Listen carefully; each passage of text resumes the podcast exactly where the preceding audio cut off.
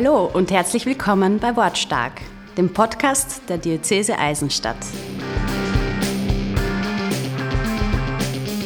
Hier reden wir über das Leben im Kontext von Glauben und Kirche. In jeder Folge stellen wir eine interessante Persönlichkeit vor, die für uns ihr Buch des Lebens aufschlägt und Auszüge ihrer Geschichte mit uns teilt. Grüß Gott und herzlich willkommen bei Wortstark, dem Podcast der Diözese Eisenstadt.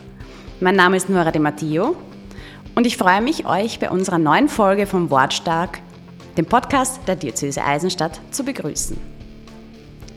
Heute spreche ich mit Veronika Thaler. Sie ist Mitarbeiterin in der Kinder- und Jugendpastoral und Leiterin der Dreikönigsaktion bei uns hier in der Diözese. Also herzlich willkommen, Veronika.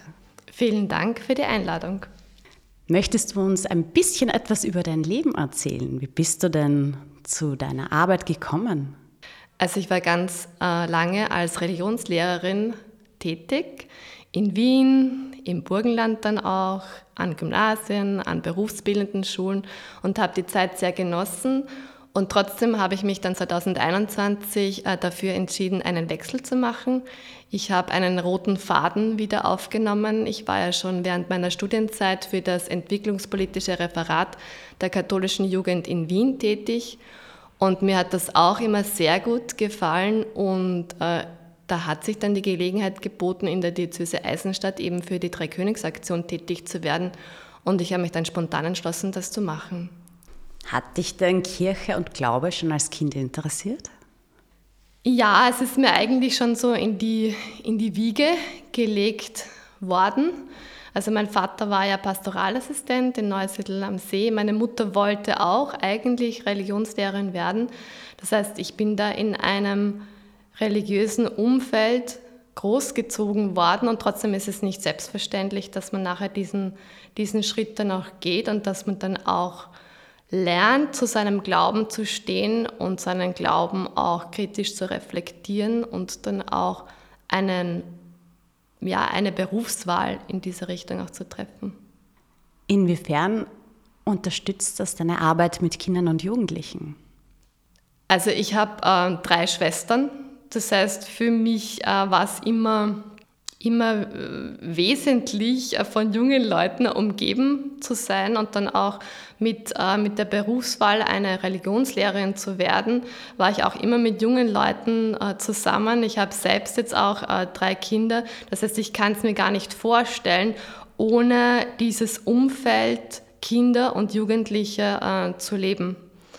Und dass da natürlich dann auch Glaube dazugehört oder Unglaube, wenn man so will, ähm, das ist, ja, das ist, ist einfach Teil der Entwicklung von Kindern und Jugendlichen, aber sie dann dafür zu begeistern, äh, sich einzusetzen, aus christlichem Glauben heraus für eine bessere Welt sich einzusetzen, das ist eigentlich etwas, was ich sehr, sehr mag an meiner Arbeit. Sich einsetzen für eine bessere Welt, das äh, dafür steht ja unter anderem die Dreikönigsaktion. Dreikönigsaktion und Sternsingeraktion ist ja etwas, was man synonym verwendet. Gibt es da einen Unterschied? Also das Sternsingen an sich ist ja ein alter Brauch, der vor 70 Jahren wieder aufgegriffen worden ist. Äh, ja, das war ein, ein Glücksfall eigentlich, diese Entscheidung, wieder diese Tradition zu, zu beleben. Ähm, es war so, dass 1954, also in der, in der Nachkriegszeit, ähm, das Licht aus Lourdes äh, in zwölf europäische Länder gebracht werden sollte im Rahmen einer Lichtstaffette. Und diesen Staffellauf hat in Österreich die Jungschau damals organisiert. Ja, sie wurden damals äh, von einem Miva-Fahrzeug begleitet und äh, der damalige Leiter der Miva hat äh, den Vorschlag gemacht, naja, man könnte ja die Spenden auch für den Kauf von Miva-Fahrzeugen verwenden. Und äh, es wurden damals, glaube ich, um die 3000 Euro ersungen.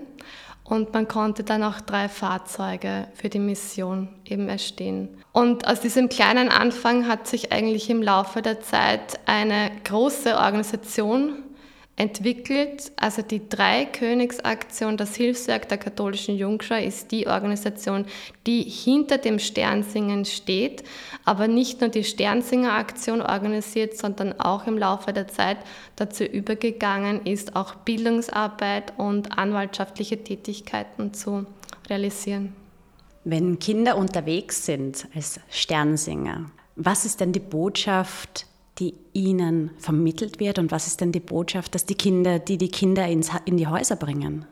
In den Weihnachtsfeiertagen bringen die, die Kinder und Jugendlichen die Botschaft von der Geburt Jesu in die Häuser und den Segen für das kommende Jahr. Und das ist mir auch ganz wichtig, dass sie sich dieser Mission äh, bewusst sind. Und gleichzeitig ist es auch mehr. Es ist nicht nur das Segen bringen in die Häuser, unserer Menschen hier im Burgenland, hier in Österreich, sondern der Segen ist ja ein universaler Segen und er soll auch denen gespendet werden, denen es nicht so gut geht. Und ähm, die Dreikönigsaktion unterstützt ja mehr als 500 Projekte in Afrika, Asien und Lateinamerika.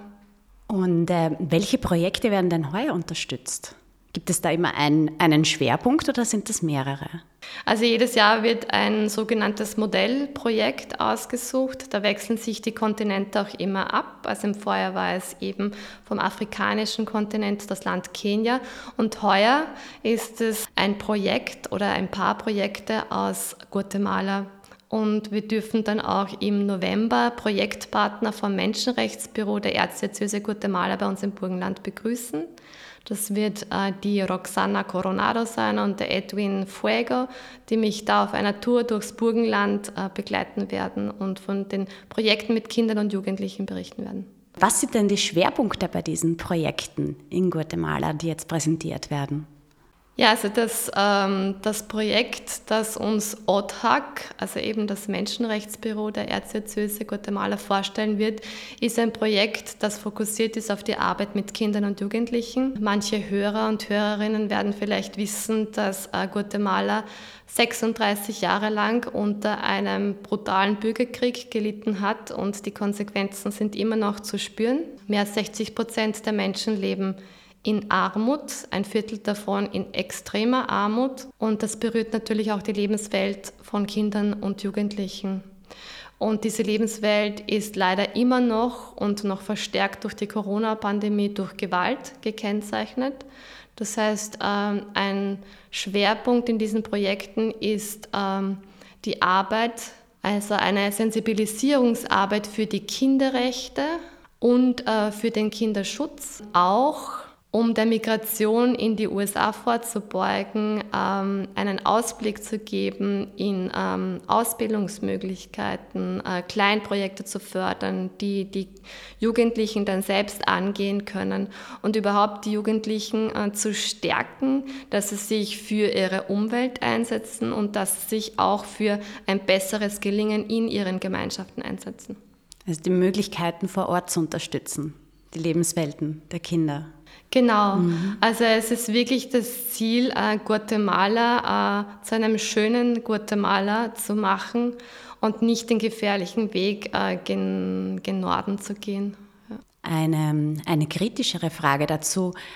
Die Dreikönigsaktion unterstützt hauptsächlich oder ausschließlich Projekte im Ausland. Ist das richtig?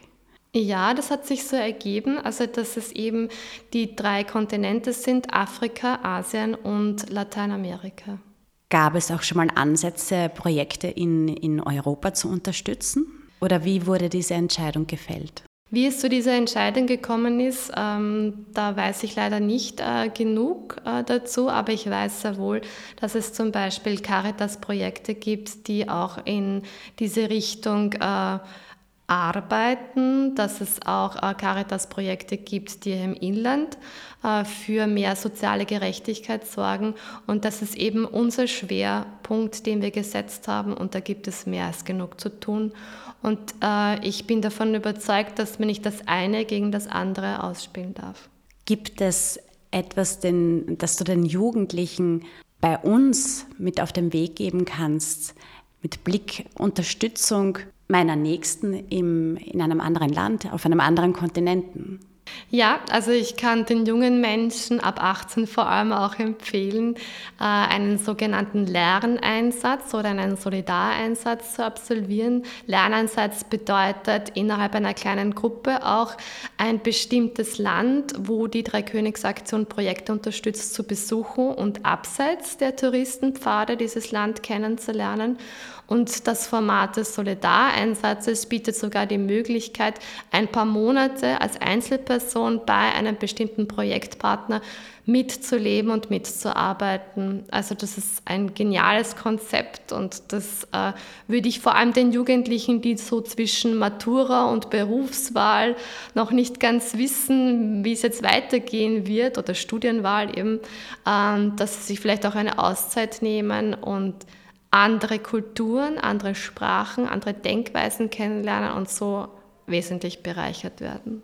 Du sprichst ja hier aus Erfahrung. Genau. ja, ja, das stimmt. Ja. Also mein, mein Schwerpunktland ist äh, El Salvador, das ich auch schon als Studentin besucht habe und das ist auch so ein bisschen wie so ein roter Faden. Äh, ich habe das Land schon mehrmals besucht. Ich habe meinen Mann dort kennengelernt auch und äh, ja, ich stehe auch mit der Jesuiten-Universität in San Salvador weiterhin auch in, in Kontakt und finde da auch meine Inspiration für mein Tun. Hast du in El Salvador auch ähm, kirchliche Projekte kennengelernt, die diesem ähnlich sind? Ja, ich habe damals, als ich im Jahr 2003 nach El Salvador zum Studieren eigentlich ähm, in die Hauptstadt gekommen bin, habe ich auch ein paar Wochen lang äh, in einer Pfarre gelebt, die auf einer ehemaligen Müllhalde ähm, gebaut worden ist. Das war damals der deutsche Dominikanerpater Gerhard Pöter, also El Padre Gerardo, wie ihn die, die Leute dort genannt haben. Und der hat dort äh, auf dieser Müllhalde eben ein Zuhause geschaffen für Menschen, die damals während des Bürgerkriegs in El Salvador flüchten mussten und dann nach einigen Jahren ohne Hab und Gut wieder zurückgekommen sind. Und ähm, das war damals eine sehr gefährliche Gegend auch, also mit großen äh, sozialen äh, Problemen. Und trotzdem sind immer wieder äh, deutsche und österreichische Jugendliche hingekommen, um dort äh, ein bisschen mitzuhelfen. Und ich habe bei der Schule unter freiem Himmel mithelfen dürfen. Hast du dir in dieser Zeit und aus diesem Projekt, aus diesem Kennenlernen etwas mitnehmen können für deine Arbeit hier? Ja, also ähm, das sind ja nicht irgendwie äh, Erinnerungen, also etwas, was, was lange, lange her ist, sondern ich setze mich ja permanent jetzt auch über die ähm, Berichte der Projektpartner ähm, mit diesen Lebensrealitäten auseinander. Auch über die Familie meines Mannes bekomme ich laufend Informationen und kann das dann auch so quasi dann nach, äh, nachspüren, ähm, wie es Menschen gehen kann die in einem Land aufwachsen, das irgendwie unter großer historischer Schuld äh, in diese äh, Situation geraten ist. Inspiration, Kraftquelle auf jeden Fall ähm, war auch mein, mein Studium der lateinamerikanischen Theologie, äh, das ich dort an der Universität ablegen durfte und das ist, was ich bald ab, abschließen kann und was mir auch ein gewisses Werkzeug mitgibt, auch als als Theologin zu reflektieren über das, was dort passiert. Jetzt möchte ich einen kleinen Sprung machen von dir als Theologin zu dir als Kind. Du warst als Kind auch Sternsingen. Ja. Was war denn, was ist denn so deine schönste Erinnerung daran? Ja, damals waren die Winter noch andere Winter als jetzt. Und ich kann mich wirklich erinnern, wie schön es war, in die warmen Häuser eingeladen zu werden. Und wir haben dort eine Tasse Tee bekommen. Und ähm, es war einfach schön, bei den Leuten zu sitzen, auch hier zu Hause kennenzulernen. Und sie haben uns ja wirklich die Tür geöffnet. Das ist nicht selbstverständlich, dass man da jemand Wildfremden hineinlässt. Und alle waren sie erfreut, dass wir da waren. Also es hat keiner die Tür vor unserer Nase äh, zugemacht. Wenn ich jetzt darüber reflektiere, meint es ja wirklich, Kirche in die Häuser zu bringen. Das ist gleich ein sehr gutes Stichwort. Kirche in die Häuser bringen. Die Sternsinger bzw. Dreikönigsaktion bewegt die Menschen ja nach wie vor. Es ist etwas, was bei Kindern sowie von, auch von, von Eltern von Erwachsenen gut angenommen wird. Was, was könnte sich die Kirche deiner Meinung nach aus diesem Projekt mitnehmen, um die Menschen besser zu erreichen? Das Sternsingen ist eine Aktion, die wesentlich von Kindern und Jugendlichen getragen wird. Das heißt, ähm, diese Kinder haben genug Selbstbewusstsein und strengen sich auch enorm an, um ähm, die Leute mit dieser Botschaft vielleicht zu konfrontieren, mit dieser Botschaft von der Menschwerdung Gottes und auch mit den Informationen zu den Projektpartnern. Und es sind selbst verwaltete Gruppen, die sich da auf den Weg machen. Das heißt, jeder hat seinen eigenen Stil, ja, das eigene Lied, den eigenen Spruch, ja, auch die eigene Art und Weise, wie sie den Menschen, wie sie die Menschen begrüßen, wie sie auf die Menschen zugehen. Das heißt, ähm, sie tun das eigenständig und es kommt gut an. Und ich glaube, da kann die Kirche wirklich viel lernen und ich rede dann immer von der Option, vorrangigen Option für die Armen und gleichzeitig auch von der vorrangigen Option für die Kinder und Jugendlichen, den Kindern auch äh, Raum zu geben und ihnen etwas zuzutrauen und gleichzeitig sich für eine gute Sache für andere einzusetzen. Das ist auch etwas, was Kinder und Jugendliche motiviert und die haben ein großes Gerechtigkeitsgefühl. Und ich glaube, das ist auch etwas, was sie bewegt, da auch mitten im kalten Winter sich aufzumachen. Werden denn die Kinder von den Pfaden für ihre Arbeit bezahlt? Du hast gesagt, sie machen das eigenständig. Ähm, es ist ihre Motivation. Gibt es denn da auch finanzielle Unterstützung? Es sollte den Kindern klargemacht werden, dass das, was sie tun, für andere da ist und dass es eine große Freude ist, bei so einer coolen Sache dabei zu sein und dass das allein genug ist. Und ich glaube, das kann man Kindern schon sehr gut vermitteln, das verstehen sie auch. Das Geld sollte zu 100 Prozent weitergegeben werden an die Projekte. Manchmal ist es so, dass Reparaturen anfallen, zum Beispiel von den Gewändern, ja, dass neue äh, Kronen zugelegt werden müssen. Das ist klar, dass man den Kindern auch eine Jause zahlt. Ja, und alles andere, denke ich, ist im Ermessen der Pfarrer, wenn sie die Kinder dann einladen möchten zu irgendeinem Ausflug, wo dann irgendwie das Gemeinschaftsgefühl dann auch noch einmal verstärkt wird und die Kinder dann vielleicht sogar auch weiterhin in die Jungscher-Gruppe gehen. Was ist denn deine Einschätzung? Wie viele Kinder von ehemaligen Sternsingern beteiligen sich denn? Puh, das ist, das ist natürlich äh, das ist schwer zu sagen, aber es ist auf jeden Fall ein Projekt, das von einer Generation zur anderen Generation weitergegeben wird. Und ich hatte gestern auch das Vergnügen, mit einem Politiker zu sprechen, der jetzt noch von seiner Sternsingerzeit äh, geschwärmt hat. Und das freut mich dann immer. Und äh, ich hatte auch ähm, ein interessantes Gespräch mit einer Politikerin gleichzeitig, die sich beklagt hat, dass sie damals als Mädchen nicht gehen durfte. Also da fehlt etwas in ihrem Lebenslauf. Das hat sich Gott sei Dank geändert. Das heißt, Erwachsene dürfen auch mitgehen, Stern singen. Also an und für sich ist es eine Aktion, die von Kindern und Jugendlichen getragen wird, aber in manchen Gemeinden ähm, gibt es manchmal nicht genug Kinder und da sind dann oft auch Erwachsene oder Jugendliche unterwegs. Und das finde ich auch schön. Jetzt würde ich gerne einen Blick werfen auf die äh, 70 Jahre. Ähm, was gibt es denn da besondere Highlights in, aus den letzten Jahrzehnten, wo man sagt, das, da ist etwas Großartiges passiert, etwas Wichtiges ins Leben gerufen worden? Also ähm, wenn ich jetzt in die, die nähere Vergangenheit zurückblicke, kann ich schon mit Stolz sagen, dass wir die Corona-Pandemie gut gemeistert haben. Damals haben wir sogar Antigentests in kürzester Zeit organisiert ähm, und konnten das allen interessierten Pfarrern zur Verfügung stellen. Äh, es wurden äh, diese Stofftücher als Masken ausgeteilt. Das heißt, man hat alles getan, damit das doch möglich war. Gleichzeitig haben wir auch auf äh, das Format der Online-Spenden vermehrt gesetzt. Auch das ist gut gegangen und ich glaube, das war wirklich ein ein Meilenstein auch und wie so viele andere Organisationen auch von der Corona-Pandemie lernen durften, haben auch wir das getan und das wird sich da auch einiges sozusagen dann auch äh, im Bereich der Online-Kommunikation dann auch verstärkt ergeben.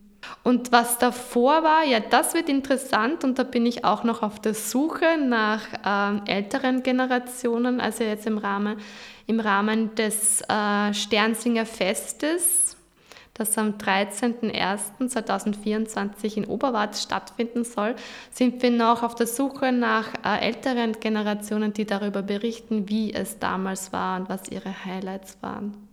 Wie kann man sich denn da auch direkt an dich wenden oder wie können dich denn die Menschen erreichen? Ja, also Sie können mich jederzeit im Jungscher Büro hier in der Diözese Eisenstadt erreichen und auch über E-Mail bin ich äh, erreichbar und ich freue mich über Telefonate. Dann bringen wir den, den Ruf nach außen, würde ich sagen. ähm, was waren denn, beziehungsweise was sind denn die gravierendsten Veränderungen in den letzten Jahren gewesen? Du hast vorher kurz gesprochen über äh, Online-Spenden, über die Veränderung durch Corona. Hm, was, was, was siehst du da als, als wirklich einschneidende Veränderungen? Naja, eine Veränderung, ähm, zu der wir uns jetzt aktiv entschieden haben, durchgerungen haben, ist die Empfehlung, nicht zu schminken.